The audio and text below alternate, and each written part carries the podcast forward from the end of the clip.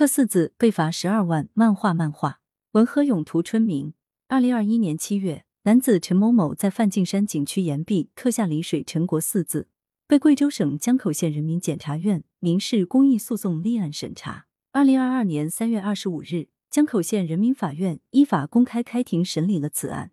并当庭宣判被告人陈某某判决生效后三十日内支付文物修复费、修复方案设计费、环境损害惩罚性赔偿金共计十二万三千九百五十二点零八元。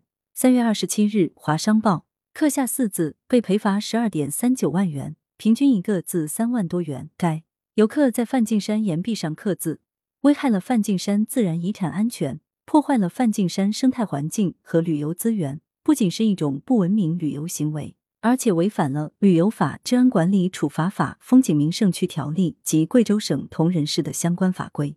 近年来，在景区乱涂乱刻的不文明旅游行为时有发生。比如，在去年的三月二十一日，三名游客接力在八达岭长城墙体上潇洒刻字，被公安机关给予行政拘留并处罚款的处罚。二零二一年六月，两名游客在河北省滦平县金山岭长城墙上刻字，一人被罚款两百元。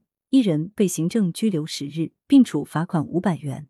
一些游客乐于在风景名胜区歪歪扭扭的题刻上自己的名字，自以为是一件雅事，结果却把一份耻辱留在了风景中，给自己留下骂名，实在不值当，没必要。现在的人们提倡外出旅行，除了回忆，什么都别留下；除了照片，什么都别带走。终结到此一游类题刻，除了景区导游强化宣传教育，引导劝阻。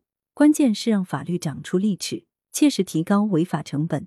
羊城晚报时评投稿邮箱：wbspycwb 点 com。来源：羊城晚报羊城派。责编：张起李媚妍。